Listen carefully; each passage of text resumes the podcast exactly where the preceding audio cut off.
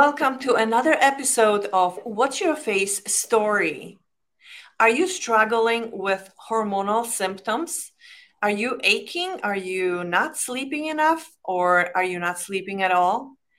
Uh, today's guest, Kathy White, Kathy White Yoga Studios, she is going to help us through knowing what's best, what to do next, and what kind of yoga is best for stiff joints or maybe bloating or maybe irritation. And she went through exactly that before she developed her um, uh, specialty yoga, got training in a specific method of doing yoga for that very reason. So, anyone after 40 should definitely come on and listen to us. Journey of yoga started way back when. I've been a yoga teacher for a long time. But when I, in my 40s, what started to happen was all these perimenopausal symptoms insomnia, hot flushes, bloating. And for me, the big thing that the hormones started to create in my system was joint pain. Mm. And and this was rather embarrassing actually because there I was, a yoga teacher, That's and it's like oops, you know, I, I can't, I, I, ow, this is hurting. I can't sit cross legged because my knees sore. My spine is, is, is, is messed up. My, ah, oh, it was just, I was really, really frustrated and quite depressed about it. I stopped teaching for a while. And then I came across, as you say, this method from Brazil. I didn't actually go to Brazil. I went to Toronto because the teacher had come up from Brazil. He trained in this te- method called Kaiut and from that, my joints started to get so much better. So I would say I'm 58 now, and my body is probably in better shape than it was when I was 48. That's interesting. Did you change anything else, um, like your diet or? Um, little little bits for sure. I mean i definitely um, eat very little dairy these days. I eat very little wheat these days and i eat very little sugar these days. So that has changed but i think it's it's funny yolanda because you know when people make it a lifestyle change like if they do your facial yoga for example if they they do your your workouts then that's one step towards feeling better within themselves. And then the next step presents itself and they make a choice. And then the next step presents itself and make a choice. And I think that's how it's been for me. I'm sure it's probably how it is for you, you know, where you stack, start stacking yes. good behaviors one on top of the other. that is for better lifestyle and, and. And it is because once you start feeling better, you're you you have more energy and more willpower to go and find more of the same exactly exactly so whether it's diet whether it's nutrition whether it's yeah. yoga exercise whatever it is that you're doing it it it sort of snowball it has its own momentum so yeah, yeah. yes i've noticed that uh, sometimes when uh, people come to me and their face looks much older than their body um, I noticed that, and we address many aspects of their health, not just the skin, because sometimes the emotions can uh, wreak havoc on our body. So it shows on the face, and this is why we're calling um, this the, the title of this podcast is "What's Your Face Story?" Because whether it's yoga, whether it's emotional support or nutrition or face exercising, it is all the same. It mm-hmm. affects mm-hmm. our body, our energies. Yeah, so exactly. Kathy, mind, so, body, spirit. Yeah. Mind, body is connected, right? So, Kathy, I also know that um, you include uh, meditation into your uh, routine. Uh, what type of meditation is the easiest uh, to do for average person who doesn't really like uh, like some people just don't like to sit and and meditate? Yeah, I mean, the way I I bring it to people is like most of my students probably don't even realize they're meditating because I basically place them into my class, or they come into my class. I don't put them in my class. I, they come into my class, and I place them into a state of meditation by simply asking them to focus on their breath and to slow everything down. And to then, when they move, they're making a movement and being very mindful of how they're they're making their movement. So it's not so much about the movement. We're not interested really in the particular shape of a pose because there's so many different angles and degrees, and depending on your body history, injuries, illness, whatever, you may be able to go into a pose to a certain degree and you may be able to go into a pose to a, a different lesser degree doesn't matter what matters is that you stay connected to the breath and that you stay really mindful of how you move so that's in the yoga class but then when you come out of the yoga class the same as if you did sit on a cushion for half an hour doing a breathing meditation. When you stand up, that's when the practice really begins because you want to go and make a cup of tea and you want to make it mindfully. You want to walk to the post office to post a letter and you want to be mindful with every step. You want to notice your surroundings, connect with the breath, connect with the sky, the earth, the, the ground beneath your feet. Feel every step that you take and that that that is so liberating because you're not distracted living in the past or the future or busy thinking about this that and the other that you have to do for work for your family for you know life is so chaotic and busy and especially today's modern world with so much information flying around that to do a meditation that actually you know, when you drive in your car, if you stop at a stop sign, you see that sign, it says stop, stop, take a breath. Yeah. And then yeah. drive. Yeah, I'm hopeful that this uh, COVID reset kind of put a different angle on our lives. Uh, we are more appreciative of what's surrounding us and appreciating the families or friends that we are with we don't ignore them by picking up the phone and or looking at the text messaging while at the dinner table so i'm very hopeful and i think what we are doing with the podcast on on online classes um, many of the wellness professionals have um, zoom classes. And those are very, very helpful. And those are very beneficial for people who are still not comfortable moving around so much or those who got used to doing things at home. So the DIY methods came came a long way and we're back to doing things for ourselves. Some yoga um, classes are not uh, beneficial for us because we treat them like a fitness kind of class rather than the whole meditative um, movements class is that right? What would you how would you compare your classes to the other? Yeah i mean i think you know i just i just want to really deeply respect other yoga traditions and practices and everyone who's you know drawn to the tradition of yoga, which is a 5,000 year old tradition, 2,000 years since Patanjali wrote the Yoga Sutras. I mean, it's it's an ancient, ancient practice, and I just want to honor everyone who is drawn to this practice. Now, the problem is with yoga is that it's been almost hijacked by the fitness industry.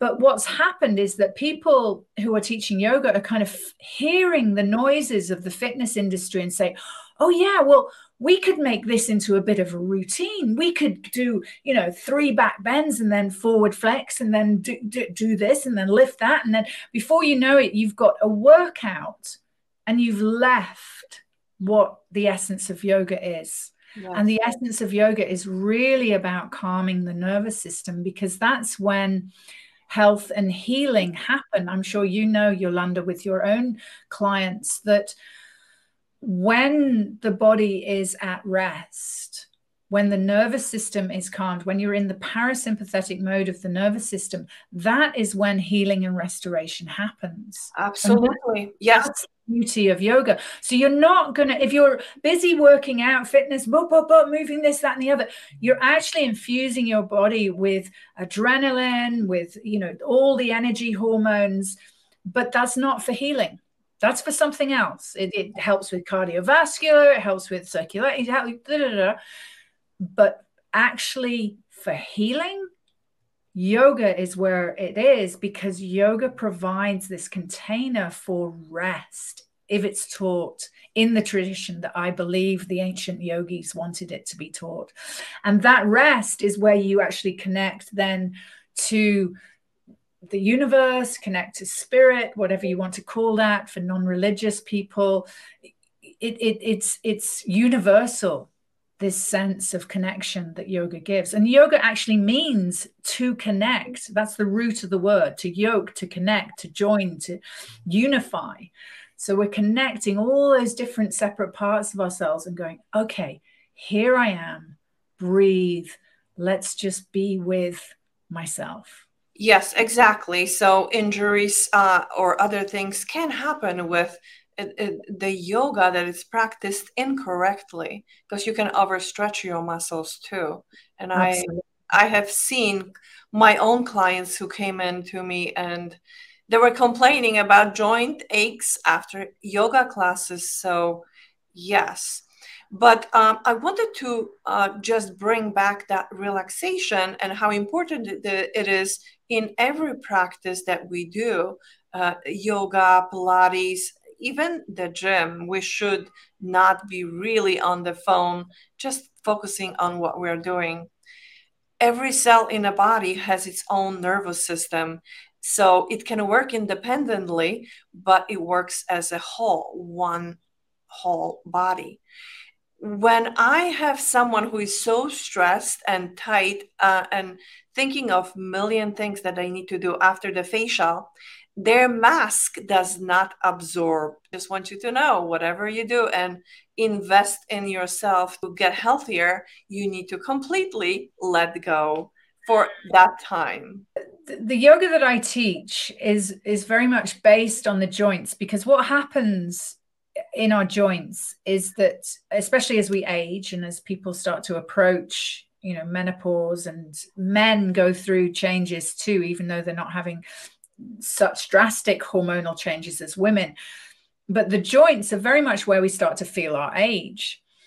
And so, what happens though is that people think, oh, I'm really stiff. I'll stretch my muscles. So they go into this, like, oh, stretch, stretch, stretch. And rather than thinking, okay, I'm really stiff, let me open my joints. And there's a big difference because if you're stretching muscles on stiff joints, you're just going to create instability. Whereas if you open the joint, the muscle will naturally start to elongate because it'll go, oh, this is an open joint. I have to accommodate the degree with the range of motion that this joint now has. But for example, the calves, calf muscles, most people think, oh, I've really, really stiff calf muscles. It's tight, tight, tight. You know, I can't put my heel down, whatever. Now, that stiff calf muscle is actually a reflection of an ankle restriction. And most of us, most modern bodies have ankle restrictions because we don't squat. We don't get down on our heels. We don't, you know, if you see people in other cultures who sit on the floor and squat on the floor, their ankles are way, way, way more open than the average Western body. But what people say is like, oh, I need to stretch my calf. I need to stretch my calf. No, you don't. You need to open your ankle. Okay, and so give us give us an idea. What does it mean open?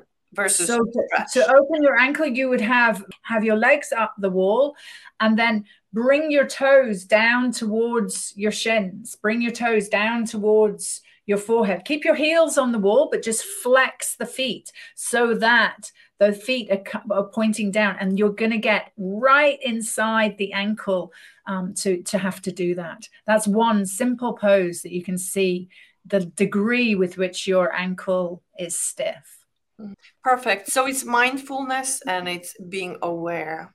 Yeah. Very good. And that is very helpful.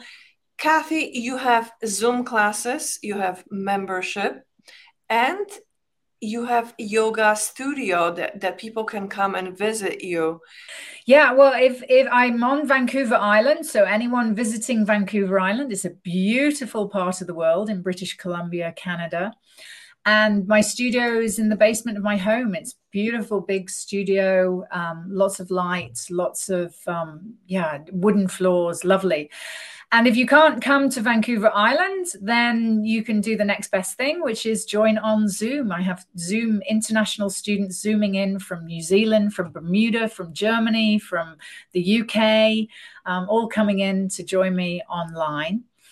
And those classes happen four times a week. So, you know, usually they fit in some time zone somewhere that you can come at least once. Are the other, are they live classes? And they're live. Yeah, their Zoom classes live. Yeah. And the other option, as you mentioned, Yolanda, is the uh, membership area. And that's where I take all the recordings of my classes, I package them up, I put them onto my membership site so people can join as a member and then they have access to my recordings. Now, one thing I should say about listening to my recordings is that I really encourage people not to uh, watch. Like I don't demonstrate when I teach. I don't demonstrate with my own body. That's interesting. It's really interesting. now I don't demonstrate with my own body because a it doesn't help you seeing my body. I I have a, a body that's been do- doing yoga for 25 years longer, been teaching yoga for 23 years that's not going to help you if you look at my body and you've never done yoga before and you're you know 45 years old and feeling pretty stiff it's it just it's gonna it's gonna upset you and put you off right because there'll be that comparing mind which is very hard to get out of so i don't show you what my body can do i just give you instructions for what you can try to move your body the shape that you might want to try and move your body towards and I always give you step by step. Try this and then this and then this. Some of you will be able to do this, some of you will be able to do that. All good. And I'm giving those verbal instructions.